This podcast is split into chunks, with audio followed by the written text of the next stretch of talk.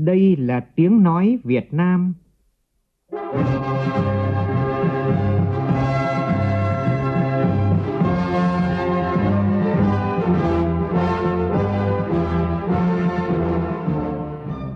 là tiếng nói Việt Nam phát thanh từ Hà Nội, thủ đô nước Cộng hòa xã hội chủ nghĩa Việt Nam.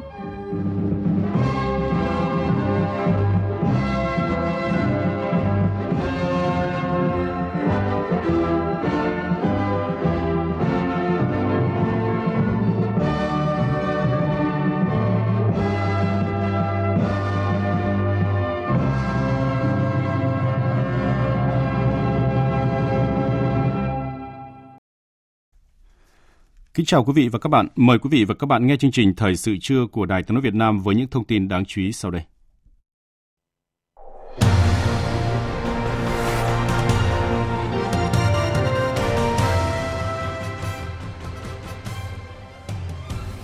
Mặt trận Tổ quốc Việt Nam sẽ phối hợp với chính phủ phát động xóa nhà tạm, nhà dột nát trên toàn quốc.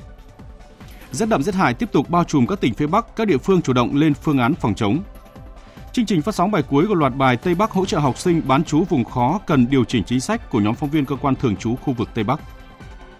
Trong phần tin thế giới, Quốc hội Thổ Nhĩ Kỳ phê chuẩn đơn gia nhập NATO của Thụy Điển.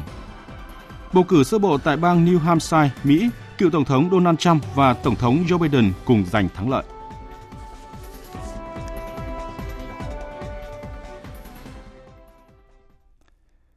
Bây giờ là nội dung chi tiết. Thưa quý vị và các bạn, sáng nay tại nhà Quốc hội đã diễn ra lễ trao tặng huân chương mặt trời mọc hạng nhất Đại thập tự của Nhật Bản cho nguyên Chủ tịch Quốc hội Nguyễn Thị Kim Ngân. Tham dự buổi lễ có Chủ tịch Quốc hội Vương Đình Huệ, các Phó Chủ tịch Quốc hội. Về phía Nhật Bản có Đại sứ đặc mệnh toàn quyền Nhật Bản tại Việt Nam Yamada Takio và phu nhân, đại diện một số tổ chức Nhật Bản tại Việt Nam. Tin của phóng viên Lê Tuyết. Thay mặt nhà vua và chính phủ Nhật Bản, đại sứ đặc mệnh toàn quyền Nhật Bản tại Việt Nam Yamada Takio đã trao tặng huân chương mặt trời mọc hạng nhất Đại thập tự cho nguyên Chủ tịch Quốc hội Nguyễn Thị Kim Ngân. Phát biểu tại buổi lễ, đại sứ Yamada Takio nhấn mạnh, trong suốt quá trình công tác từ khi còn làm Bộ trưởng Bộ Lao động Thương binh và Xã hội cho đến khi làm Phó Chủ tịch Quốc hội, Chủ tịch Quốc hội, nguyên Chủ tịch Quốc hội Nguyễn Thị Kim Ngân đã đóng góp to lớn cho việc tăng cường và thúc đẩy quan hệ hữu nghị Nhật Bản-Việt Nam.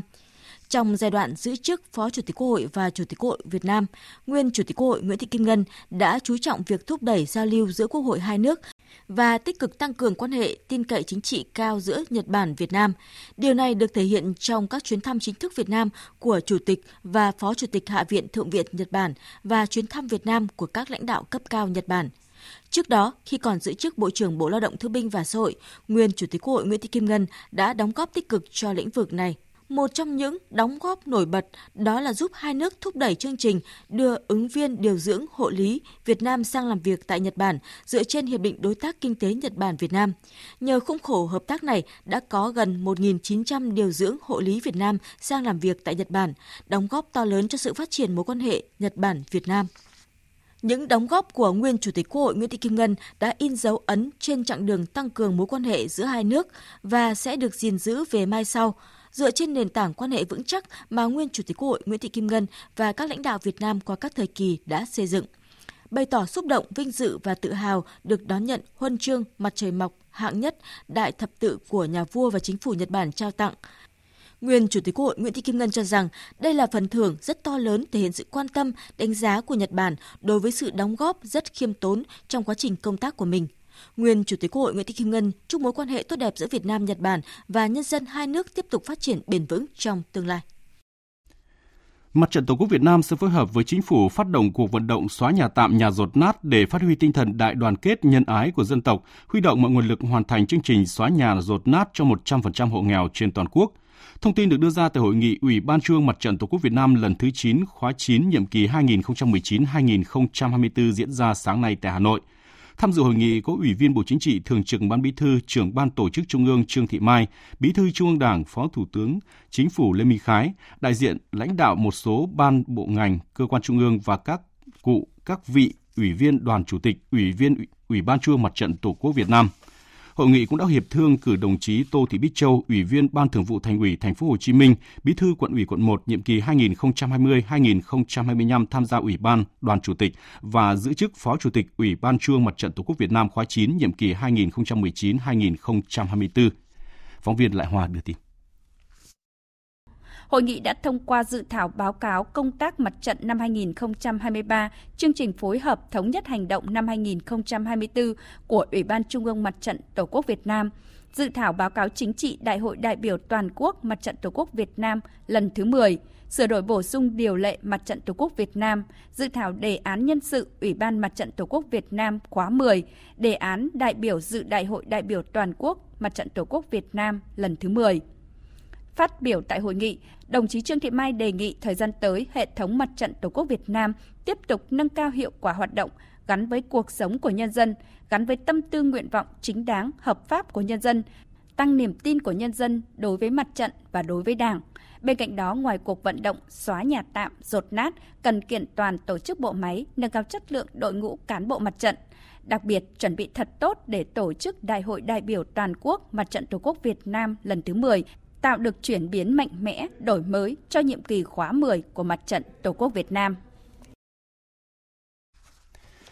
Phát động cuộc thi chính luận về bảo vệ nền tảng tư tưởng của Đảng lần thứ tư năm hai nghìn không trăm hai mươi tư, sáng nay, đồng chí Nguyễn Xuân Thắng, Ủy viên Bộ Chính trị, Giám đốc Học viện Chính trị Quốc gia Hồ Chí Minh, Chủ tịch Hội đồng Lý luận Trung ương nhấn mạnh, cuộc thi sẽ góp phần tổng kết một số vấn đề lý luận và thực tiễn qua bốn mươi năm đổi mới đất nước và xây dựng dự thảo các văn kiện Đại hội đại biểu toàn quốc lần thứ mười bốn của Đảng. Phóng viên Lại Hòa đưa tin. Tiếp nối thành công ở ba lần tổ chức trước đó, cuộc thi tiếp tục khẳng định vai trò quan trọng của công tác bảo vệ nền tảng tư tưởng của Đảng, đấu tranh phản bác các quan điểm sai trái thù địch trong tình hình mới, nâng cao nhận thức trách nhiệm của cấp ủy, tổ chức Đảng, của cán bộ đảng viên và nhân dân đối với nhiệm vụ bảo vệ nền tảng tư tưởng của Đảng, đấu tranh phản bác các quan điểm sai trái thù địch. Qua đó phát hiện, đào tạo, bồi dưỡng, rèn luyện kỹ năng cho lực lượng tham gia, hình thành mạng lưới rộng khắp để bảo vệ vững chắc nền tảng tư tưởng của Đảng, nâng cao chất lượng các tác phẩm chính luận trên hệ thống báo chí. Đối tượng dự thi là người Việt Nam ở trong nước và ngoài nước, người nước ngoài có tác phẩm chính luận phù hợp với tiêu chí của cuộc thi. Tác phẩm dự thi là tác phẩm sáng tạo lần đầu, chưa được công bố trên các phương tiện thông tin đại chúng và mạng xã hội trước thời điểm phát động cuộc thi. Đồng chí Nguyễn Xuân Thắng cho biết. Cuộc thi lần thứ tư, cái hướng bài viết ấy, vẫn là theo nguyên tắc kết hợp giữa xây và chống, khẳng định những cái hay, cái tốt, cái đẹp, đồng thời là phản bác quan điểm sai trái thù địch, dẹp đi những cái xấu ở trong cái thực tiễn. Cái quan trọng nữa là đây là cái năm giữa nhiệm kỳ, chuẩn bị cái đầu sắp tới, cho nên là các bài viết ngoài những cái việc thực hiện những nhiệm vụ hiện nay, cố gắng có những cái phát hiện, những cái đề xuất mới để chúng ta tham góp vào cái quá trình thực hiện thắng lợi cái nghị quyết đại hội lần thứ mười ba, đồng thời cũng chuẩn bị những cái luận cứ để phục vụ cho cái nhiệm kỳ đại hội sắp tới của Đảng. Chương trình Thời sự trưa tiếp tục với các tin đáng chú ý khác. Theo Trung tâm Dự báo Khí tượng Thủy văn Quốc gia, ngày và đêm nay, không khí lạnh tăng cường mạnh tiếp tục ảnh hưởng đến các nơi khác ở Nam Trung Bộ. Dự báo đợt rét hại diện rộng ở Bắc Bộ và Thanh Hóa có khả năng kéo dài đến khoảng ngày hai mươi sáu tháng một, khu vực Nghệ An, Hà Tĩnh có khả năng kéo dài đến hết hôm nay. Rét hại có khả năng ảnh hưởng tới sức khỏe người dân, rét hại kèm theo mưa ảnh hưởng tới các hoạt động tham quan du lịch, an toàn của các phương tiện tham gia giao thông. Rét hại còn ảnh hưởng tới gia súc, gia cầm và quá trình sinh trưởng và phát triển của cây trồng. Để chủ động ứng phó với rét đậm rét hại đối với sản xuất nông nghiệp, bảo vệ sức khỏe của người dân, hạn chế thiệt hại đến mức thấp nhất đối với sản xuất kinh doanh, nhất là sản xuất nông nghiệp, Thủ tướng Chính phủ có công điện yêu cầu các địa phương và các bộ ngành liên quan chủ động phòng chống rét đậm rét hại kéo dài, tập trung một số nhiệm vụ. Thủ tướng đề nghị Chủ tịch Ủy ban Nhân dân các tỉnh, thành phố trực thuộc Trung ương chủ động tuyên truyền, hướng dẫn người dân thực hiện các biện pháp phòng chống rét, bảo đảm sức khỏe và an toàn cho người dân và diễn biến thời tiết khắc nghiệt nhất là người cao tuổi, trẻ em và người già yếu. Tập trung chỉ đạo tổ chức triển khai đồng bộ các biện pháp phòng chống đói rét, dịch bệnh đối với cây trồng, vật nuôi, thủy sản nhằm giảm thiểu thiệt hại đối với sản xuất kinh doanh, nhất là sản xuất nông nghiệp. Chỉ đạo cơ quan chức năng của địa phương theo dõi chặt chẽ, cập nhật diễn biến thời tiết và thông báo hướng dẫn nhân dân biết để chủ động triển khai các biện pháp phòng chống rét, bảo đảm an toàn cho người, hạn chế thiệt hại đối với sản xuất nông nghiệp. Bộ Nông nghiệp và Phát triển Nông thôn tập trung chỉ đạo, theo dõi sát diễn biến thời tiết, hướng dẫn các địa phương triển khai thực hiện công tác phòng chống rét, dịch bệnh cho gia súc, gia cầm, thủy sản và cây trồng, xây dựng và hướng dẫn kế hoạch sản xuất vụ đông xuân,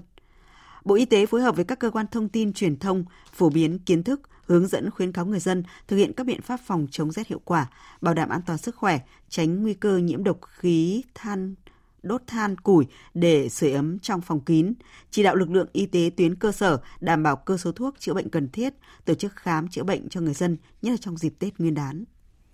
Phóng viên Lê Hạnh thường trú tại khu vực Tây Bắc thông tin, hôm nay một trăm ba mươi chín trường trong tổng số hơn sáu trăm trường học ở tỉnh miền núi Sơn La đã cho học sinh nghỉ học để tránh rét. Trong đó có chín mươi tư trường mầm non, ba mươi bảy trường khối tiểu học và tám trường khối trung học cơ sở với tổng số gần năm mươi sáu nghìn bảy trăm học sinh. Sở Giáo dục và Đào tạo tỉnh Sơn La đã đề nghị các cơ sở giáo dục rà soát toàn bộ hệ thống cửa lùa, cửa chớp, cửa sổ các phòng học, các phòng khu nội trú, bán trú, đảm bảo che chắn kín gió, không để học sinh và giáo viên bị lạnh, quản lý chặt chẽ việc sử dụng điện, than củi để sưởi ấm, hướng dẫn học sinh kỹ năng sử dụng an toàn điện, than củi, tránh bị ngộ độc. Ông Nguyễn Đức Tôn, trưởng phòng Giáo dục và Đào tạo huyện Thuận Châu, tỉnh Sơn La cho biết.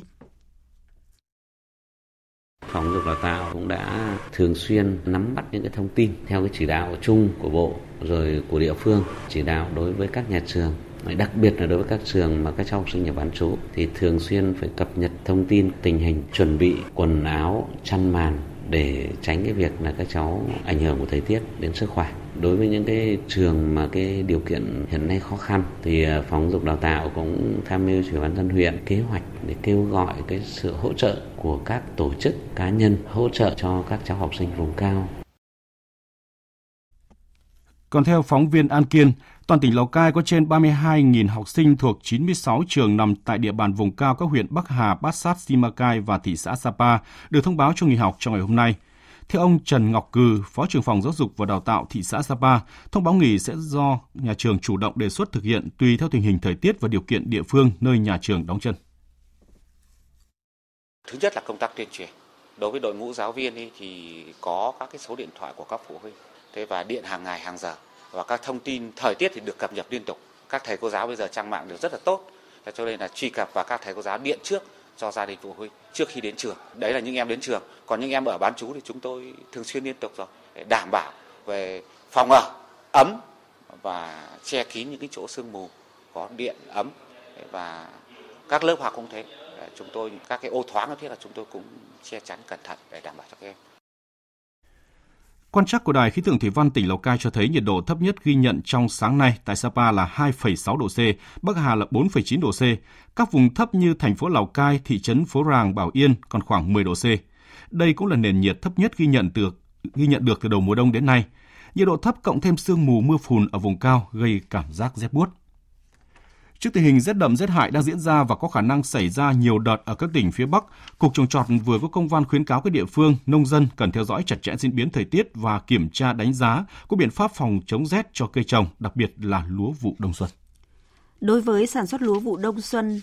hai nghìn không trăm hai mươi ba hai nghìn không trăm hai mươi tư, diện tích lúa đã gieo xạ cần thường xuyên kiểm tra đánh giá có biện pháp phòng chống rét cho lúa kịp thời. Nông dân tuyệt đối không gieo mạ, gieo xạ vào thời điểm rét đậm rét hại khi nhiệt độ dưới mười lăm độ C.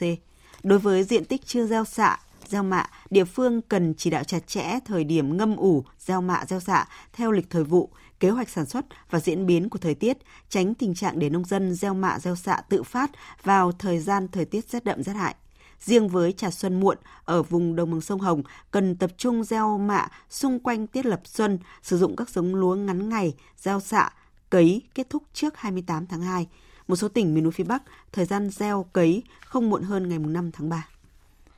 Các phương án bảo vệ đàn gia súc gia cầm trước rét đậm rét hại cũng đang được ngành chăn nuôi triển khai. Phóng viên Minh Long thông tin.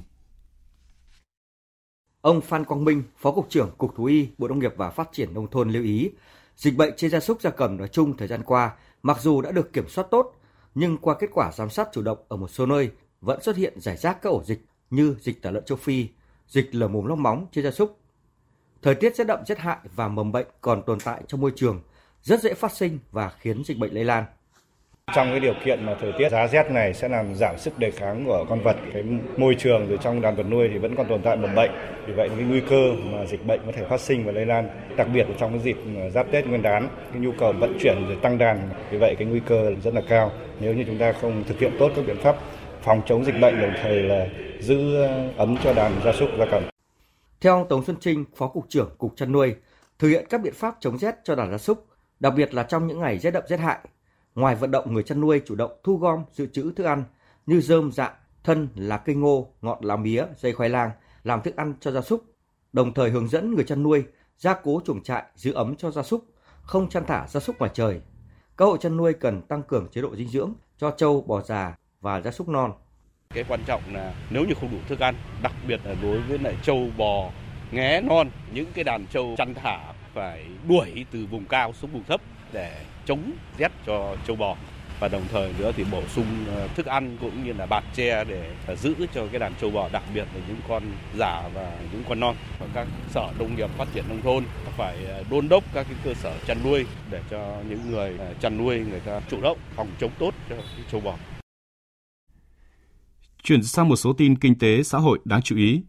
Bộ Kế hoạch và Đầu tư và Ngân hàng Phát triển Châu Á A D B hôm nay đồng chủ trì công bố nghiên cứu đầu tiên về các doanh nghiệp nhỏ và vừa do phụ nữ làm chủ ở Việt Nam. Nghiên cứu nhấn mạnh doanh nghiệp vừa và nhỏ do phụ nữ lãnh đạo là động lực chính cho tăng trưởng kinh tế ở Việt Nam. Tin của phóng viên Hồ Điệp. Báo cáo có tựa đề Thúc đẩy tăng trưởng doanh nghiệp thông qua tháo gỡ các rào cản. Sách trắng về doanh nghiệp nhỏ và vừa do phụ nữ làm chủ ở Việt Nam là ấn phẩm do A D B hợp tác với Cục Phát triển Doanh nghiệp, Bộ Kế hoạch và Đầu tư soạn thảo. Theo đánh giá, các doanh nghiệp nhỏ và vừa là lực lượng quan trọng của nền kinh tế Việt Nam. Năm hai không hai không, cả nước có hơn năm trăm nghìn doanh nghiệp nhỏ và vừa, chiếm gần chín mươi tám phần trăm tổng số doanh nghiệp. Tuy nhiên, doanh nghiệp nhỏ và vừa do phụ nữ làm chủ chỉ chiếm hai mươi phần trăm trong số đó. Do đó, báo cáo đã đưa ra cách giải quyết sự mất cân bằng này bằng cách cung cấp bức tranh tổng quan dựa trên các số liệu thống kê chính thức và tình hình thực tiễn về hoạt động của các doanh nghiệp nhỏ và vừa do phụ nữ làm chủ ở Việt Nam nhằm giúp định hướng chính sách thúc đẩy phát triển doanh nghiệp nữ trong tương lai. Việc định giá chính xác dịch vụ thủy lợi góp phần quan trọng cho sự bền vững và tăng tính cạnh tranh của nông nghiệp Việt Nam. Đây là nhận định chung được đưa ra tại hội thảo tham vấn chính sách về giá dịch vụ thủy lợi diễn ra sáng nay tại Hà Nội. Hội thảo do Ngân hàng Phát triển Châu Á cùng Bộ Tài chính phối hợp tổ chức nhằm chia sẻ kết quả thực hiện chính sách về giá dịch vụ thủy lợi ở Việt Nam và khuyến nghị giải pháp cho những thách thức liên quan đến chính sách này. Tin của phóng viên Anh Thư. Tại hội thảo, các đại diện Việt Nam chia sẻ về tổng quan chính sách giá dịch vụ thủy lợi, những đánh giá về việc thực hiện giá dịch vụ thủy lợi tại Việt Nam thời gian qua, chia sẻ kinh nghiệm về các cách thực hành tốt tại một số quốc gia. Các thông tin kiến thức này sẽ góp phần đưa ra quyết định tốt hơn, xây dựng sửa đổi những chính sách cơ chế có tính khả thi hơn, giúp giải quyết các thách thức ngành thủy lợi đang gặp phải, thúc đẩy hợp tác và thay đổi tích cực trong việc cung cấp dịch vụ thủy lợi cho các đối tượng sử dụng nước tại Việt Nam. Ông Santanu Chakraborty, Giám đốc Quốc gia Ngân hàng Phát triển Châu Á A D B tại Việt Nam nhận định. Thủy lợi là chìa khóa để phát triển nông nghiệp. Tuy nhiên, việc định giá dịch vụ thủy lợi có rất nhiều yếu tố phức tạp. Vì vậy, điều quan trọng là chúng ta cùng phối hợp chặt chẽ để đưa ra chính sách về giá phù hợp với điều kiện của Việt Nam. Thông qua định giá dịch vụ thủy lợi, chúng ta có thể tăng tính hiệu quả trong hoạt động, giảm lãng phí, thu hút đầu tư tư nhân, đồng thời góp phần quan trọng vào ứng phó với biến đổi khí hậu. Tôi tin rằng hội thảo hôm nay có thể đưa ra những khuyến nghị phù hợp, đóng góp cho sự phát triển bền vững của hệ thống thủy lợi tại Việt Nam. Chúng tôi cũng kỳ vọng có thể tiếp tục đẩy mạnh hợp tác với Việt Nam trong lĩnh vực này, góp phần vào sự phát triển chung của Việt Nam. Một trong những đột phá chiến lược của Bình Dương là đầu tư xây dựng kết cấu hạ tầng đồng bộ hiệu quả. Xác định ưu tiên phát triển hạ tầng giao thông là đi trước một bước trong phát triển kinh tế, nên Bình Dương đang tập trung mọi nguồn lực tháo gỡ những điểm nghẽn để đẩy nhanh tiến độ các dự án giao thông trọng điểm. Phản ánh của phóng viên Thiên Lý thường trú tại thành phố Hồ Chí Minh. Một trong những tuyến giao thông huyết mạch đang được Bình Dương chạy đua để hoàn thành đồng bộ với các địa phương khác vào năm hai không hai lăm là dự án vành đai ba thành phố Hồ Chí Minh. Với dự án này, Bình Dương còn hơn mười một ki lô mét chưa đầu tư và được chia thành bốn gói thầu thực hiện. Hiện gói thầu xây lắp ở nút giao Bình Chuẩn và cầu Bình Gởi đang thi công. Hai gói thầu còn lại là nút giao Tân Vạn, giao Sa Lậu Hà Nội và vành đai ba vào đoạn đường từ Bình Chuẩn đến sông Sài Gòn, dự kiến khởi công trong tháng hai năm hai nghìn không trăm hai mươi tư. Một số dự án giao thông nội tỉnh cũng đang được tăng tốc hoàn thiện trong năm nay, như nâng cấp mở rộng quốc lộ mười ba, đường Tạo Lực Bắc Tân Uyên, Phú Giáo, Bầu Bàng, nâng cấp mở rộng đường D T bảy bốn sáu, đoạn từ ngã ba Tân Thành đến ngã ba Hội Nghĩa, cầu bắc qua sông Đồng Nai, cầu Bạch Đằng hai. Chạy đua với tiến độ nhưng không bỏ qua chất lượng, các đơn vị có liên quan thay phiên nhau giám sát để không xảy ra sự cố, không để thất thoát nguồn vốn đầu tư. Ông Trần Hùng Việt, Giám đốc Ban Quản lý Dự án Đầu tư Xây dựng Công trình Giao thông tỉnh cho biết. Ban Giao thông sẽ cùng với các đơn vị thi công tư vấn giám sát, bám sát vào công trình, xây dựng tiến độ, kiểm tra tiến độ hàng tháng, hàng quý để có một cái biện pháp chấn chỉnh kịp thời cũng như đôn đốc đẩy nhanh tiến độ, tăng cường công tác kiểm soát vật liệu đầu vào, kiểm tra chất lượng cũng như là phối hợp với chính quyền địa phương, chúng tôi sẽ tiếp cận mặt bằng để mà triển khai cho nó đồng bộ. Ngoài các dự án đang triển khai, năm hai không hai tư, Bình Dương sẽ khởi công tiếp hai tuyến giao thông quan trọng kết nối vùng là Vành đai bốn, đoạn từ cầu Thủ Biên đến sông Sài Gòn và dự án đường cao tốc Thành phố Hồ Chí Minh Thủ Dầu Một Chân Thành Bình Phước. Một số tuyến giao thông nội tỉnh cũng đang thực hiện các thủ tục đầu tư để khởi công, như dự án đường ven sông Sài Gòn, nút giao Sóng Thần, nâng cấp mở rộng đường An Bình và kết nối cầu vượt Sóng Thần, xây dựng hầm chui tại nút giao ngã năm Phước Kiến, cảng An Tây, cảng An Sơn. Để các dự án giao thông có thể khởi công đúng kế hoạch, công tác giải phóng mặt bằng đang được đẩy nhanh tiến độ. Ngay từ sớm, các địa phương đã xây dựng phương án bồi thường phù hợp, giá cả tiệm cận với giá thị trường, tạo được sự đồng thuận trong nhân dân. Do đó, lãnh đạo tỉnh đã chỉ đạo các ngành các cấp tiếp tục triển khai thực hiện nghiêm túc, đồng bộ, hiệu quả để dự án đúng tiến độ, đảm bảo chất lượng. Ông Võ Văn Minh, Chủ tịch Ủy ban Nhân dân tỉnh Bình Dương nhấn mạnh. Và từng dự án này có một cái bảng tiến độ cụ thể, kế hoạch tiến độ cụ thể. Chúng ta phân trách nhiệm chúng ta làm. Và tôi cũng đề nghị rằng là để thực hiện tốt thì trong tác chỉ đạo thì tiếp tục là phát huy vai trò kiện toàn các ban chỉ đạo của các vùng trọng điểm. Các đồng chí bí thư cấp ủy, các đồng chí phải sát cánh cùng ủy ban để có cái đôn đốc chỉ đạo tác đầu tư công này. Thì nguồn vốn thì tập trung phấn đấu để thông qua cái đề án đấu giá đất thì để lấy cái tiền đó chúng ta đầu tư công. Tiếp tục với hoạt động thăm hỏi tặng quà chúc Tết tại một số địa phương, sáng nay đoàn công tác Bộ Tư lệnh Vùng ba Hải quân do Chuẩn Đô đốc Nguyễn Đăng Tiến, Bí thư Đảng ủy, Chính ủy Vùng ba Hải quân làm trưởng đoàn, cùng đại diện các cơ quan đơn vị địa phương doanh nghiệp đến thăm tặng quà chúc Tết cán bộ chiến sĩ và nhân dân đang công tác sinh sống trên huyện đảo Lý Sơn, tỉnh Quảng Ngãi nhân dịp Xuân Giáp Thìn hai không hai tư. Sáng nay đoàn công tác đến dân hương dân hoa tại nghĩa trang liệt sĩ huyện Lý Sơn và đài tưởng niệm đội Hoàng Sa Kim Quảng Bắc Hải, tham quan nhà trưng bày đội Hoàng Sa Bắc Hải, tham gia lễ chầu cờ, thăm tặng quà chúc Tết các cơ quan đơn vị lực lượng vũ trang, cán bộ chiến sĩ và nhân dân trên huyện đảo Lý Sơn, kiểm tra công tác trực sẵn sàng chiến đấu của cán bộ chiến sĩ trạm radar năm năm mươi. Dịp này đoàn công tác trao một trăm suất quà tặng các cơ quan đơn vị lực lượng vũ trang đóng chân trên địa bàn huyện đảo Lý Sơn. Ông Đặng Ngọc Tùng, Phó chủ nhiệm câu lạc bộ Vì Hoàng Sa Trường Sa Thân Yêu cho biết. Đây là lần đầu tiên mà những cái món quà của các thành viên câu lạc bộ Vì Hoàng Sa Trường Sa Thân Yêu gửi đến bà con ngư dân của chúng ta và các chiến sĩ của chúng ta đang làm nhiệm vụ ở hai cái đảo là đảo Cồn Cỏ à, thuộc tỉnh Quảng Trị. Đây là đảo Cồn Cỏ Anh Hùng và thứ hai là đảo Lý Sơn. Thực hiện chương trình chung tay vì người nghèo và đối tượng chính sách nhân dịp Xuân Giáp Thìn hai không hai tư, hôm nay Ngân hàng Nông nghiệp và Phát triển Nông thôn chi nhánh tỉnh Yên Bái tổ chức trao tặng một nghìn hai trăm suất quà có tổng trị giá sáu trăm triệu đồng cho các hộ nghèo và đối tượng chính sách trên địa bàn tỉnh Yên Bái. Nguồn kinh phí được lấy từ sự hỗ trợ của Agribank Trung ương, trích từ chi phí hoạt động của đơn vị và sự đóng góp của tập thể lãnh đạo cán bộ nhân viên Agribank chi nhánh Yên Bái. Ông Phùng Quang Huy, Phó Chủ tịch Thường trực Ủy ban Mặt trận Tổ quốc Việt Nam tỉnh Yên Bái cho biết. Cũng như các chương trình an sinh xã hội thì vẫn còn tiếp tục. Năm hai không hai tư thì tiếp tiếp thực hiện là làm nhà cho một nghìn bốn trăm hai mươi tư nhà cho hộ nghèo. Như vậy là với một cái tổng nguồn kinh phí một nghìn bốn trăm hai mươi tư ngôi nhà nữa thì cũng rất lớn. Thế thì cũng rất mong là với những cái truyền thống của Ngân hàng Nông nghiệp Phát triển Nông thôn chi nhánh tỉnh Yên Bái thì tiếp tục đồng hành với cấp ủy chính quyền, với Mặt trận Tổ quốc chúng tôi để thực hiện hoàn thành cái đề án làm nhà cho hộ nghèo. Tỉnh Quảng Bình vừa có văn bản gửi Văn phòng Chính phủ, Bộ Lao động Thương binh và Xã hội, Bộ Tài chính về việc địa phương này xin rút khỏi danh sách hỗ trợ gạo cứu đói cho các hộ dân trong dịp Tết Giáp Thìn và thời kỳ giáp hạt hai không hai tư. Tin của phóng viên Thanh Hiếu tại miền Trung. Trước đó, dựa trên khảo sát và báo cáo tình hình đời sống nhân dân, Ủy ban nhân dân tỉnh Quảng Bình đã đề xuất các bộ ngành xem xét báo cáo Thủ tướng Chính phủ hỗ trợ một nghìn bảy trăm năm mươi bảy tấn gạo cứu đói cho nhân dân trong dịp Tết Nguyên đán và thời kỳ giáp hạt năm hai không hai tư. Tuy nhiên, sau khi cân đối lại nguồn lực, Ủy ban nhân dân tỉnh Quảng Bình xin rút khỏi danh sách hỗ trợ gạo để Chính phủ hỗ trợ các địa phương khác khó khăn hơn. Tỉnh này sẽ bố trí kinh phí để bảo đảm đời sống cho nhân dân, đặc biệt là hộ nghèo, gia đình chính sách trong dịp Tết Giáp Thìn và thời kỳ giáp hạt năm hai không hai tư. Trong dịp Tết Giáp Thìn hai không hai tư, Có gần mười nghìn năm trăm hộ nghèo tỉnh này được hỗ trợ mỗi hộ một triệu đồng vào dịp Tết Nguyên đán, giúp bà con đón Tết ấm áp, vui tươi. Tỉnh này cũng dành gần tám tỷ đồng, cùng với quà của Chủ tịch nước khoảng bảy tỷ năm trăm triệu đồng để tặng quà người có công, thân nhân người có công với cách mạng. Tổng kinh phí chăm lo Tết cho hộ nghèo, gia đình chính sách tại tỉnh Quảng Bình khoảng ba mươi bảy tỷ đồng. Từ đầu tháng một năm hai nghìn không trăm hai mươi tư đến nay, các sở ban ngành địa phương đã tổ chức nhiều hoạt động ý nghĩa, thiết thực chăm lo Tết cho nhân dân, đặc biệt là hộ nghèo, gia đình chính sách, người lao động hoàn cảnh khó khăn. Các chương trình Tết sum vầy, xuân chia sẻ, xuân biên phòng ấm lòng dân bản, phiên chợ không đồng đã kịp thời hỗ trợ người dân mua sắm Tết.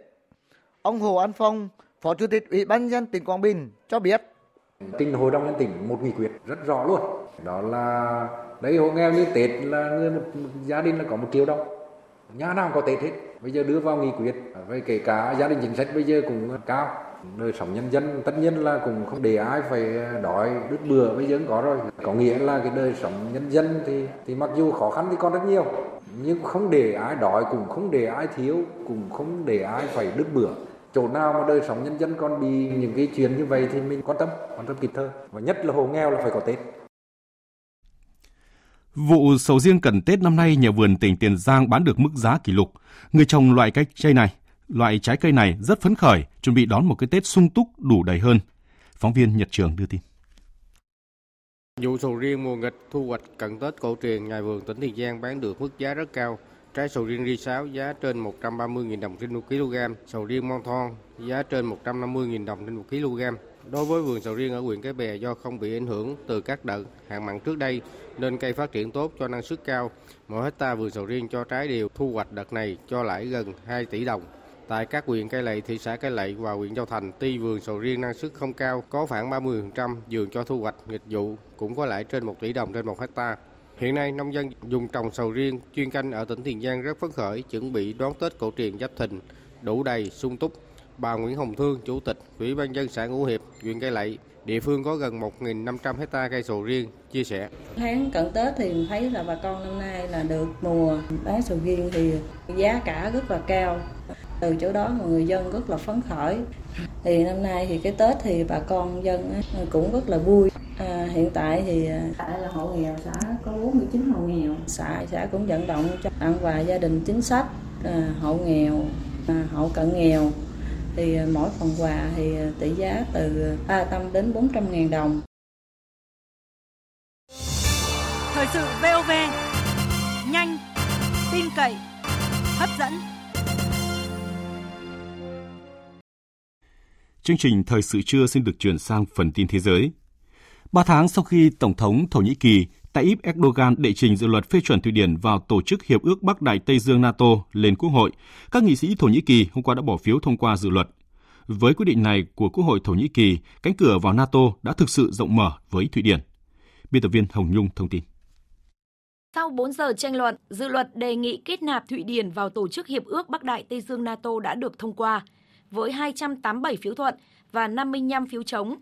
Với quyết định này, trở ngại lớn nhất trong hành trình tham gia liên minh quân sự lớn nhất thế giới của Thụy Điển trong hai mươi tháng qua, cuối cùng cũng đã được gạt bỏ. Trong một tuyên bố đăng tải trên mạng xã hội X, Thủ tướng Thụy Điển Ulf Kristersson đã hoan nghênh việc Quốc hội Thổ Nhĩ Kỳ thông qua dự luật. Tổng thư ký NATO Jens Stoltenberg cũng ngay lập tức hoan nghênh kết quả bỏ phiếu ở Thổ Nhĩ Kỳ và bày tỏ kỳ vọng Hungary cũng sẽ phê chuẩn Thụy Điển càng nhanh càng tốt. Với việc vừa được Thổ Nhĩ Kỳ phê chuẩn yêu cầu gia nhập NATO, hiện chỉ còn Hungary là thành viên NATO duy nhất chưa phê chuẩn. Tuy nhiên, theo các chuyên gia, việc Hungary phê chuẩn Thụy Điển và NATO chỉ còn là vấn đề thời gian. Ông Richard Bengtsson,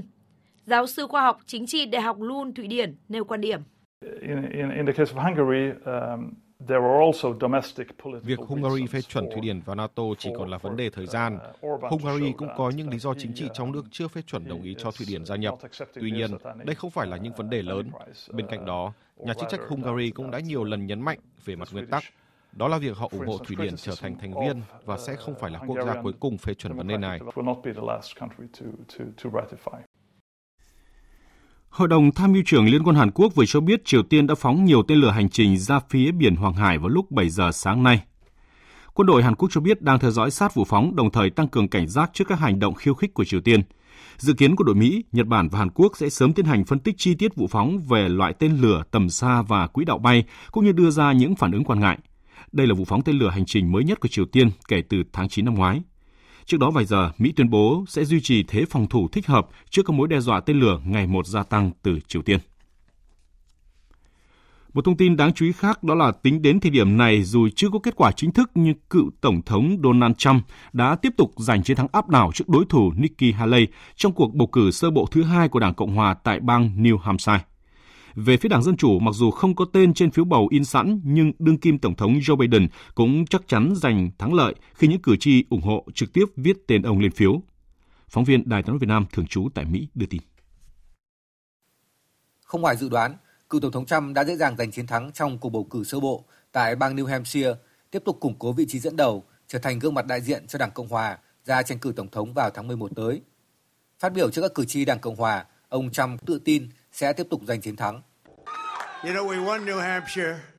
Bạn biết đấy, chúng tôi đã thắng ở New Hampshire ba lần và lần này chúng tôi cũng thắng. Chúng tôi thắng bầu cử sơ bộ, chúng tôi thắng tổng tuyển cử, chúng tôi đã chiến thắng. Và đây là một nơi rất đặc biệt đối với tôi, nó rất quan trọng. Bất chấp áp lực ngày càng tăng từ các đồng minh của ông Trump yêu cầu từ bỏ cuộc đua, ứng cử viên Nikki Haley vẫn khẳng định sẽ tiếp tục chiến dịch tranh cử. Họ đang tự nói rằng cuộc đua này đã kết thúc. Không phải vậy và tôi tin cho tất cả họ. New Hampshire là bang đầu tiên nhưng không phải là cuộc đua cuối cùng trên toàn quốc. Cuộc đua này còn lâu mới kết thúc khi còn hàng chục bang sẽ tổ chức bầu cử tiếp theo. Mặc dù kết quả các cuộc thăm dò vẫn không ủng hộ, nhưng bà Haley kỳ vọng có thể giành ít nhất một chiến thắng trước ông Trump tại bang bầu cử tiếp theo, Nam Carolina, nơi chính là quê hương của bà. Trong khi đó, về phía Đảng Dân Chủ, Tổng thống Biden chắc chắn có chiến thắng dễ dàng trước ứng cử viên còn lại, mặc dù kết quả này không được tính trong Đại hội Đảng Dân Chủ diễn ra vào tháng tám tới. Do mâu thuẫn trong nội bộ đảng về việc lựa chọn bang đầu tiên tổ chức bầu cử là Nam Carolina chứ không phải New Hampshire như thông lệ. Tuy nhiên, New Hampshire vẫn tổ chức bầu cử theo quy định của bang. Cử tri phải viết tên ông Biden bằng tay trên lá phiếu. Kết quả này mặc dù không được công nhận nhưng mang tính biểu tượng cao đối với ông Biden trong chiến dịch tái tranh cử năm nay. Quốc đảo Palau đã ghi một dấu mốc lịch sử trong tuần này khi trở thành quốc gia đầu tiên phê chuẩn hiệp định về biển cả, thỏa thuận mang tính lịch sử của Liên Hợp Quốc nhằm bảo vệ các đại dương trên trái đất. Hiệp định về biển cả được các quốc gia thành viên Liên Hợp Quốc thông qua vào tháng sáu năm hai không hai ba sau hơn mười lăm năm thảo luận. Hiệp định sẽ có hiệu lực sau một trăm hai mươi ngày kể từ khi được sáu mươi quốc gia phê chuẩn, mục tiêu mà các nhà bảo vệ môi trường kỳ vọng có thể đạt được vào năm hai không hai lăm. Hiệp định này được đánh giá có ý nghĩa quan trọng, góp phần đạt mục tiêu bảo vệ ba mươi phần trăm diện tích đại dương và đất liền trên thế giới vào năm hai không ba mươi. Một công cụ quan trọng trong hiệp định đó là khả năng thiết lập các khu vực bảo tồn biển trong vùng biển quốc tế, mà hiện nay chỉ có khoảng một phần trăm trong số đó được bảo vệ bằng bất kỳ biện pháp bảo tồn nào. Nhật Bản đang phải hứng chịu một đợt không khí lạnh được cho là mạnh nhất trong mùa đông năm nay và bao trùm trên khắp các địa phương. Cơ quan khí tượng nước này đã phải đưa ra hàng loạt cảnh báo để đảm bảo an toàn tối đa cho người dân. Phóng viên Đài Tiếng nói Việt Nam tại Nhật Bản đưa tin. Tính đến tám giờ sáng nay ngày hai mươi tư tháng một theo giờ địa phương, mật độ tuyết rơi đã tăng nhanh ở các tỉnh Fukui và Shiga. Dự kiến trong hai mươi tư giờ tới, tại các khu vực biển phía đông và phía tây Nhật Bản, lượng tuyết rơi dày sẽ tăng lên đáng kể, trong đó cao nhất là tại tỉnh Niigata chín mươi xăng-ti-mét, Kinki tám mươi xăng-ti-mét, các vùng Hokuriku, Tohoku, Tokai và Chugoku bảy mươi xăng-ti-mét. Tuyết rơi dày và tích tụ sẽ xảy ra ngay cả ở một số nơi được cho là bằng phẳng thuộc vùng Tokai, Kinki, Shikoku và Kyushu, những nơi thường ít có tuyết. Theo Hội đồng Giáo dục tỉnh Hokkaido, bắt đầu từ hôm qua hai mươi ba tháng một, tổng cộng hai trăm lẻ bảy trường học tại tỉnh này phải đóng cửa tạm thời để đảm bảo sức khỏe cho các em học sinh. Các hãng hàng không của Nhật Bản cũng cho biết, kể từ hôm qua đến nay, gần một trăm chuyến bay nội địa bị ảnh hưởng và phải hủy bỏ. Các hãng hàng không Nhật Bản cũng khuyến nghị mọi hành khách cần cập nhật và thường xuyên kiểm tra thông tin chuyến bay. Trong một tuyên bố mới nhất, Chánh văn phòng nội các Nhật Bản, ông Hayashi Yoshimasa cũng khuyến cáo không khí lạnh mạnh nhất trong mùa đông năm nay đang tràn vào và có nguy cơ xảy ra tuyết rơi dày đặc ở khắp các nơi trên cả nước. Mọi người dân vui lòng hạn chế ra ngoài trừ khi cần thiết, đề phòng khả năng sập nhà do tuyết tích tụ, đồng thời thường xuyên cập nhật thông tin về thời tiết và giao thông mới nhất. Tối qua, theo giờ Việt Nam, Viện Hàn Lâm Khoa học và Nghệ thuật Điện ảnh Mỹ đã công bố danh sách đề cử chính thức của lễ trao giải Oscar lần thứ chín mươi sáu. Bộ phim Oppenheimer dẫn đầu danh sách đề cử năm nay khi có mặt tại mười ba hạng mục. Biên tập viên Phương Anh thông tin. Xin chúc mừng những người được đề cử năm nay. Thật vinh dự khi được có mặt ở đây cùng tất cả các bạn. Hai diễn viên Jazzy Beetz và Jack Yates, đại diện cho ban tổ chức Oscar hai không hai tư, công bố danh sách đề cử năm nay. Killers of the Flower Moon, Oppenheimer và Poor Things liên tục được gọi tên trong danh sách đề cử của lễ trao giải Oscar lần thứ chín mươi sáu. Không nằm ngoài dự đoán, Oppenheimer tiếp tục dẫn đầu tại Oscar năm nay với mười ba đề cử, trong đó có các hạng mục quan trọng như phim hay nhất, đạo diễn xuất sắc, nam chính xuất sắc. Oppenheimer đang đứng trước cơ hội cao thắng phim hay nhất khi nhận cơn mưa lời khen từ giới phê bình và khán giả. Phóng viên mảng giải trí của A-Talk, Liz Trinier cho biết, đó là Oppenheimer, đó là bộ phim được đề cử nhiều nhất trong năm nay. Điều này không có gì đáng ngạc nhiên cả. Ra mắt vào mùa hè hai không hai ba, dự án phim của đạo diễn Christopher Nolan với kinh phí một trăm triệu đô la Mỹ đã trở thành một trong những bộ phim thành công nhất năm qua với doanh thu chín trăm năm mươi hai triệu đô la Mỹ, tức hơn hai mươi ba nghìn tỷ đồng.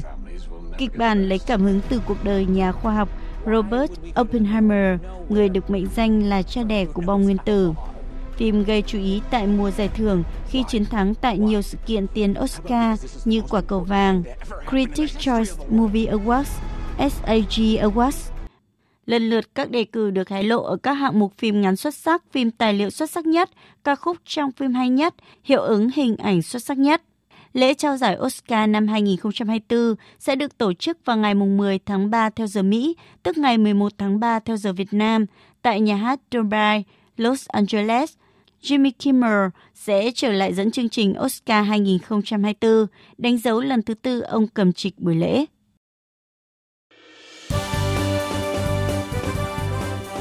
Thời sự tiếng nói Việt Nam. Thông tin nhanh, bình luận sâu, tương tác đa chiều.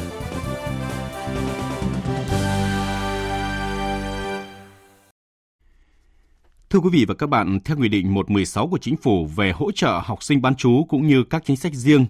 của từng địa phương, thì đã có hàng trăm nghìn học sinh vùng khó khăn ở các tỉnh Tây Bắc thực hiện được ước mơ tới trường. Tuy nhiên, trong điều kiện khó khăn của vùng cao như là giao thông bất tiện, thời tiết khắc nghiệt, số tiền hỗ trợ bảy trăm hai mươi nghìn đồng một tháng rất khó để các trường thay đổi, cải thiện bữa ăn cho các em. Vì vậy, rất cần được rà soát, đánh giá lại để có sự điều chỉnh về chính sách hỗ trợ, đồng thời tháo gỡ khó khăn trong quá trình triển khai nấu ăn bán trú cho học sinh. Mời quý vị và các bạn cùng nghe bài ba, cũng là bài cuối của loạt bài Tây Bắc hỗ trợ học sinh bán trú vùng khó, cần điều chỉnh chính sách của nhóm phóng viên Cơ quan Thường trú khu vực Tây Bắc.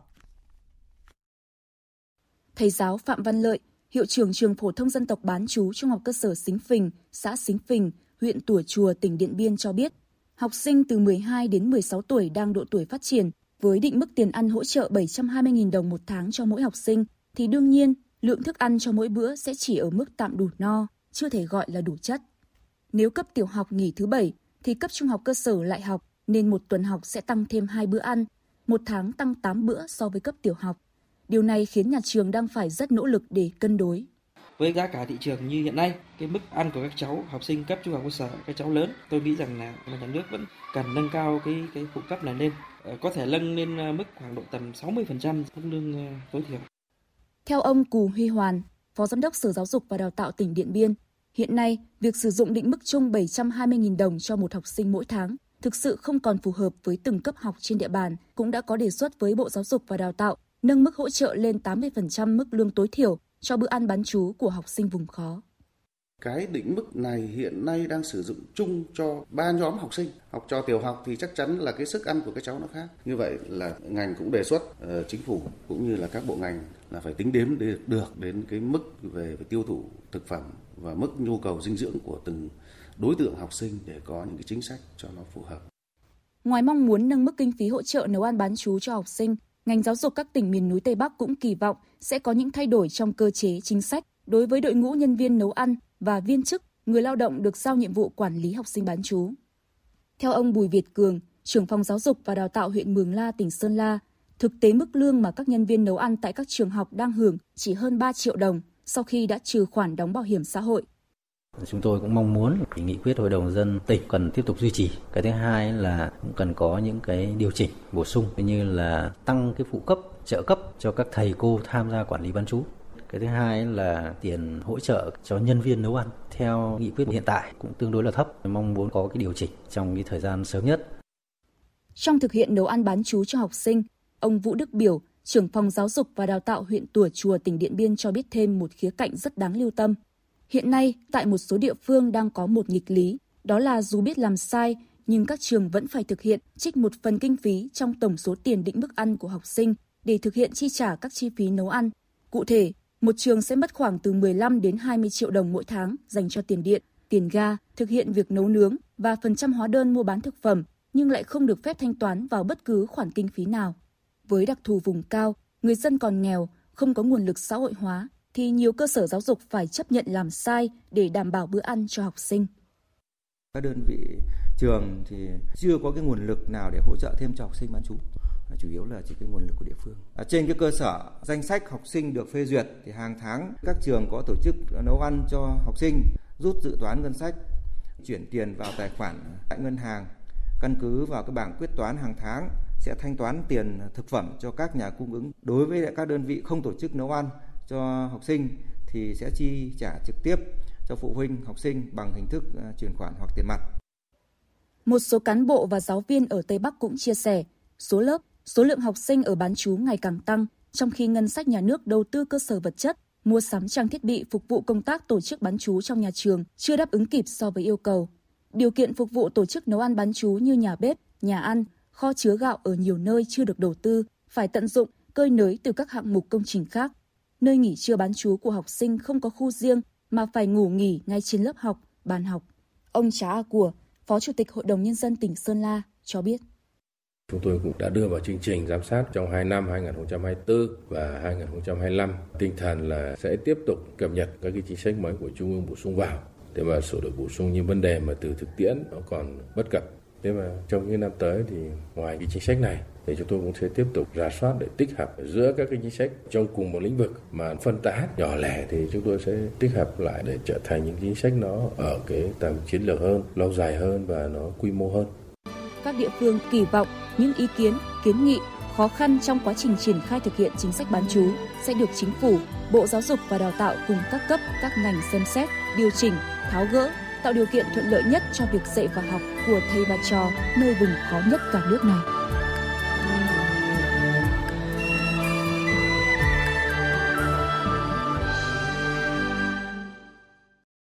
Tiếp tục chương trình thời sự trưa nay là trang tin đầu tư tài chính và bản tin thể thao. Trang tin đầu tư tài chính.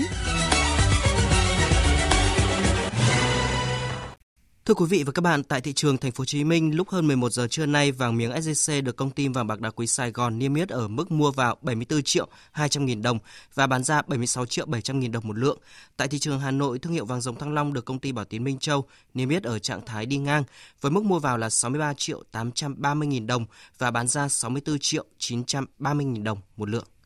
Trên thị trường tiền tệ, tỷ giá trung tâm được Ngân hàng Nhà nước công bố áp dụng cho hôm nay là hai mươi tư nghìn không trăm ba mươi đồng đổi một đô la Mỹ, không thay đổi so với hôm qua. Trong khi đó, giá đô la Mỹ tại nhiều ngân hàng thương mại sáng nay được điều chỉnh tăng nhẹ với biên độ phổ biến từ mười lăm đến ba mươi đồng so với chốt ngày hôm qua. Lúc hơn mười một giờ trưa nay, Ngân hàng Vietcombank niêm yết giá mua vào là hai mươi tư nghìn ba trăm tám mươi đồng và bán ra là hai mươi tư nghìn bảy trăm năm mươi đồng. Theo thống kê, có năm doanh nghiệp thông báo chốt quyền cổ tức trong tuần này. Trong đó hôm nay là ngày chốt quyền tạm ứng cổ tức năm hai không hai ba bằng tiền mặt của Công ty Cổ phần Đầu tư Phát triển Bắc Minh, mã chứng khoán ét bê em, với tỷ lệ thực hiện là mười phần trăm. Còn ngày mai, Công ty Cổ phần Nông sản Thực phẩm Quảng Ngãi, mã chứng khoán a pê ép sẽ chốt danh sách cổ đông thực hiện tạm ứng cổ tức bằng tiền mặt của đợt một năm hai không hai ba với tỷ lệ hai mươi phần trăm. Về diễn biến giao dịch trên thị trường chứng khoán, mở cửa sáng nay, thị trường có hơn một giờ giao dịch rung lắc, sau đó áp lực bán dần gia tăng đã khiến thị trường chìm trong sắc đỏ. Tuy nhiên, trong bối cảnh thị trường chung đang gặp khó khăn, thì nhà đầu tư đã chuyển hướng qua các cổ phiếu vừa và nhỏ. Kết thúc phiên giao dịch sáng nay, vê en Index đạt một nghìn một trăm bảy mươi sáu phẩy hai mươi lăm điểm, giảm một phẩy hai điểm so với chốt phiên hôm qua, tổng giá trị giao dịch đạt gần sáu nghìn tỷ đồng. hát en Index đạt hai trăm hai mươi chín phẩy bốn điểm, tăng không phẩy một điểm, còn Upcom Index là tám mươi bảy phẩy ba mươi tư điểm. Đầu tư tài chính biến cơ hội thành hiện thực. Đầu tư tài chính biến cơ hội thành hiện thực. Thưa quý vị và các bạn, hoàn thiện các hệ thống giao dịch chứng khoán được nhận định là cơ sở để tạo ra bước phát triển mới cho thị trường, góp phần sớm nâng hạng thị trường chứng khoán nước ta trước năm hai nghìn không trăm hai mươi lăm như mục tiêu đã đặt ra. Do đó, cơ quan quản lý nhà nước đang tiếp tục thúc đẩy công tác này trong năm nay. Có thể nói năm hai nghìn không trăm hai mươi ba, thị trường trái phiếu doanh nghiệp riêng lẻ đã hạ cánh mềm nhờ giải pháp tháo gỡ khó khăn cho sản xuất kinh doanh của chính phủ, cũng như các quy định pháp lý hỗ trợ thị trường.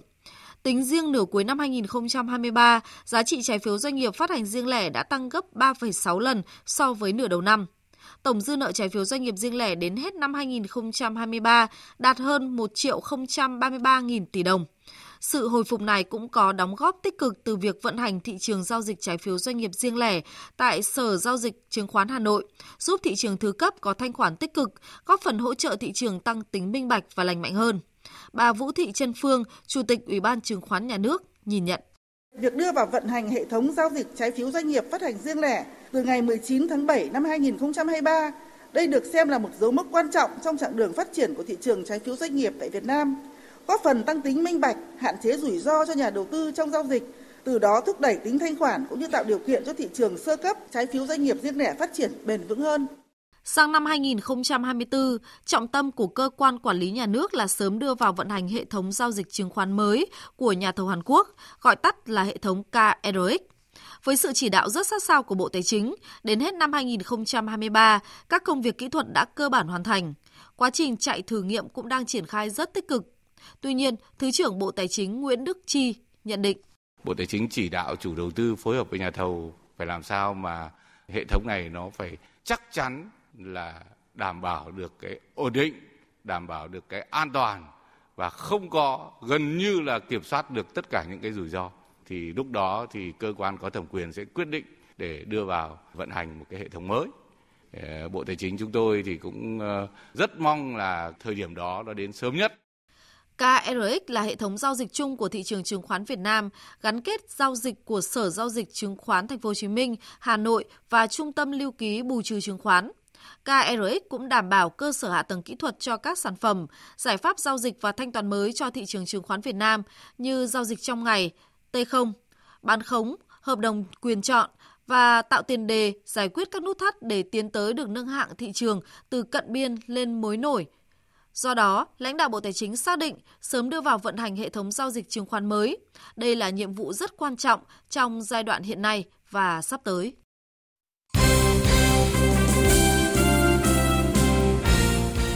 Thưa quý vị và các bạn, vào lúc mười tám giờ ba mươi chiều nay, đội tuyển Việt Nam đối mặt với đối thủ rất mạnh là Iraq ở lượt trận cuối cùng bảng D Asian Cup hai nghìn không trăm hai mươi ba. Dù đội tuyển Việt Nam không còn khả năng đi tiếp, nhưng huấn luyện viên Philippe Jouzier khẳng định sẽ nỗ lực để cùng các học trò giành được kết quả tốt nhất. Tôi nghĩ là có hai lý do để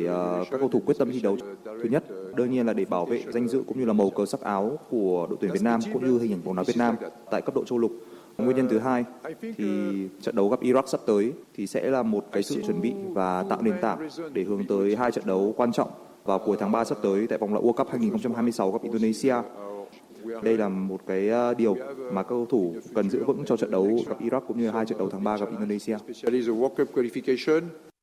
Tương tự huấn luyện viên người Pháp, trung vệ Bùi Hoàng Việt Anh cũng nêu quyết tâm sẽ cùng các đồng đội nỗ lực hết mình để giành được kết quả tốt nhất trước khi khép lại hành trình tại vòng chung kết Asian Cup hai nghìn không trăm hai mươi ba. Hiện tại thì như mọi người đã biết là toàn đội đã bị loại. Nhưng mà đối với tinh thần của toàn đội thì mỗi khi bọn em được khoác lên mình màu áo của đội tuyển quốc gia Việt Nam thì đấy là trách nhiệm cũng như là lòng tự hào dân tộc của bọn em. Cho nên là bất cứ trận nào của đội tuyển đá thì tất cả mọi người sẽ luôn cố gắng và tập trung cao nhất. Sau lượt trận tối qua, xác định được mười đội bóng chính thức ghi tên mình vào vòng đấu loại trực tiếp Asian Cup hai không hai ba, gồm Qatar, Tajikistan bảng A, Australia, Uzbekistan, Syria bảng B, Iran, các tiểu vương quốc Ả Rập Thống Nhất, Palestine bảng C, Iraq bảng D, Ả Rập Xê Út bảng F. Chiều qua hai mươi ba tháng một, giải bóng đá giao hữu Hana Play Cup hai không hai tư khởi tranh trên sân vận động Hàng Đẫy. Hòa nhau không không sau hơn chín mươi phút thi đấu chính thức, Thể Công Viettel và Hà Nội ép xê bước vào loạt đá luân lưu để phân định thắng thua. Chung cuộc, Thể Công Viettel là đội giành chiến thắng với tỷ số bốn ba. Chia sẻ sau trận đấu, tân huấn luyện viên Daiki Iwamasa của Hà Nội ép xê cho biết. Tôi rất lấy làm tiếc, bởi vì tôi muốn giành chiến thắng, có thể ghi một tới hai bàn nhưng không được. Ở trận đấu này, toàn đội mới chỉ thực hiện được năm mươi phần trăm chiến thuật mà tôi đề ra thôi. Thực ra tôi mới chỉ làm việc với toàn đội được hơn một tuần, cho nên chỉ đạt được mức độ như vậy. Về phía câu lạc bộ Thể Công Viettel, huấn luyện viên Nguyễn Đức Thắng nói: đây là một cái sân chơi thực sự là rất là hữu ích à, đối với bản thân tôi và đội bóng. Giải đấu nó có một cái tính cạnh tranh khá cao khi mà các đội bóng có chất lượng. Việc giành chiến thắng nó cũng không nói lên được nhiều điều, bởi vì các bạn cũng thấy là phía bên Hà Nội thì họ thiếu vắng rất là nhiều các tuyển thủ quốc gia. Và thậm chí các cầu thủ ngoại. Cái điều tôi hài lòng là chính bởi các cầu thủ là có được cái tinh thần tốt và cái khát khao chiến thắng, mặc dù đội hình trong đội hình thì không có các cầu thủ ngoại. Đối thủ của Thể Công Viettel trong trận chung kết là Daejeon Hana Citizen, đại diện đến từ Hàn Quốc, có chiến thắng tối thiểu một không trước Bali United của Indonesia ở trận đấu diễn ra sau đó. Trận chung kết diễn ra vào mười bảy giờ ba mươi ngày hai mươi bảy tháng một. Thời điểm hiện tại, Thể thao Việt Nam mới có bốn suất chính thức tham dự Olympic Paris hai không hai tư, thuộc về các vận động viên Nguyễn Thị Thật xe đạp, Trịnh Thu Vinh, Lê Thị Mộng Tuyền bắn súng, Nguyễn Huy Hoàng bơi. Ngành thể thao đặt mục tiêu có từ mười hai đến mười lăm suất dự Thế vận hội, thế nên việc mới chỉ có bốn vận động viên giành vé đến Paris là khá khiêm tốn. Chỉ còn khoảng nửa năm nữa là ngày hội thể thao danh giá nhất hành tinh sẽ được diễn ra. Các đội tuyển đang phải chạy đua để có thể hoàn thành mục tiêu đề ra. Hiện ngành thể thao đang đầu tư mạnh vào những môn, những vận động viên mũi nhọn có khả năng cao giành vé tới Olympic. Ông Đặng Hà Việt, Cục trưởng Cục Thể dục Thể thao cho biết. Sang năm hai không hai tư thì thể thao Việt Nam có nhiệm vụ rất là quan trọng, đó là chuẩn bị lực lượng tham dự Olympic hai không hai tư tại Pháp. Các vận động viên chúng ta vẫn đang được tập trung để tập luyện thì cũng còn rất là nhiều khó khăn. Có rất là nhiều vận động viên tài năng và giỏi thì vừa rồi cũng đã thôi không tham gia tập luyện. Và các vận động viên trẻ rất là có tiềm năng, tuy nhiên thì các vận động viên đó vẫn chưa đủ khả năng để thay thế những cái lớp đàn anh, đàn chị. Trên sân Stamford Bridge dạng sáng nay, Chelsea vùi dập Middlesbrough sáu một trong trận bán kết lượt về của Cúp Liên đoàn Anh, qua đó giành chiến thắng chung cuộc sáu hai sau hai lượt trận để có vé vào chơi trận chung kết. Huấn luyện viên Mauricio Pochettino đánh giá cao kết quả mà các học trò đã giành được trước Middlesbrough. Chúng tôi đã giành được kết quả rất tốt. Tôi nghĩ chúng tôi đang tiến bộ so với đầu mùa giải. Mục tiêu mà chúng tôi đề ra đầu mùa giải là vào chơi trận chung kết của giải đấu này. Chúng tôi cần chúc mừng sự nỗ lực của các cầu thủ. Họ thật tuyệt vời. Chúng tôi đang cải thiện về hiệu suất ghi bàn. Chúng tôi đã chơi tốt hơn nhiều so với trận đầu tiên gặp Middlesbrough. Dạng sáng mai, Fulham tiếp Liverpool ở trận lượt về còn lại. Ở trận lượt đi, Liverpool vượt qua Fulham hai một.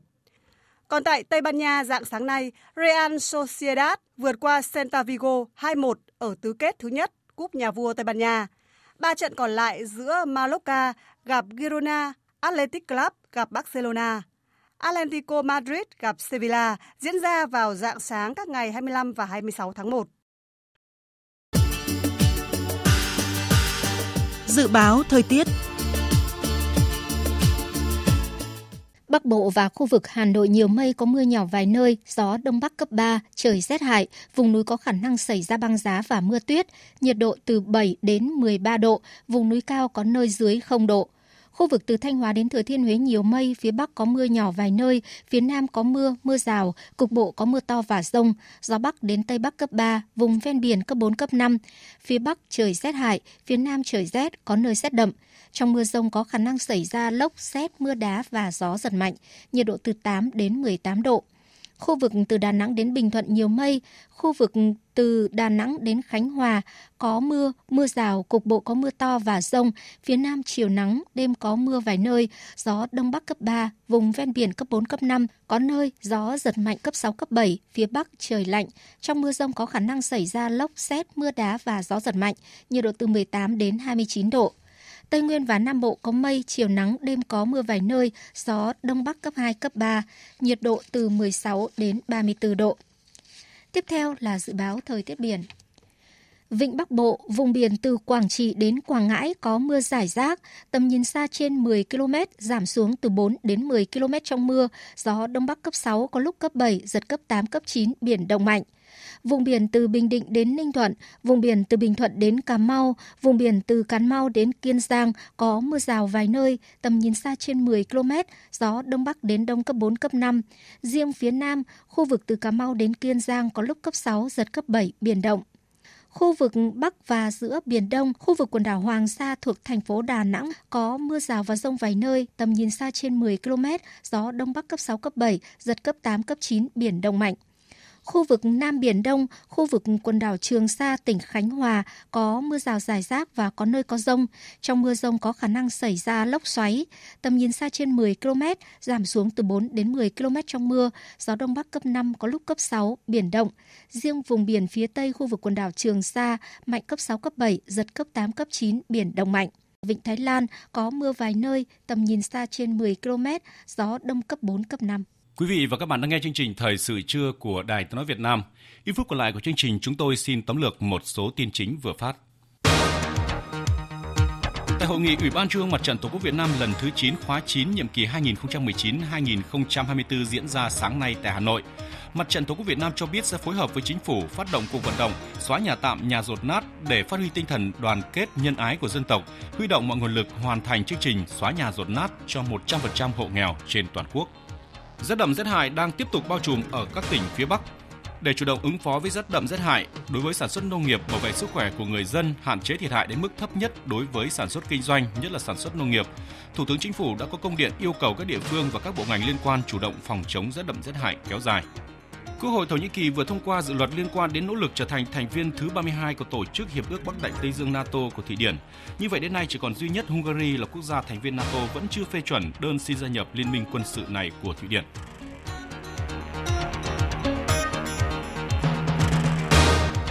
Từ đây chúng tôi cũng xin kết thúc chương trình Thời sự trưa nay của Đài Tiếng nói Việt Nam. Chương trình do các biên tập viên Đức Hưng, Thu Hằng, Nguyễn Hằng, Thu Hòa cùng kỹ thuật viên Hồng Thanh phối hợp sản xuất và thực hiện. Chịu trách nhiệm nội dung Nguyễn Thị Tuyết Mai.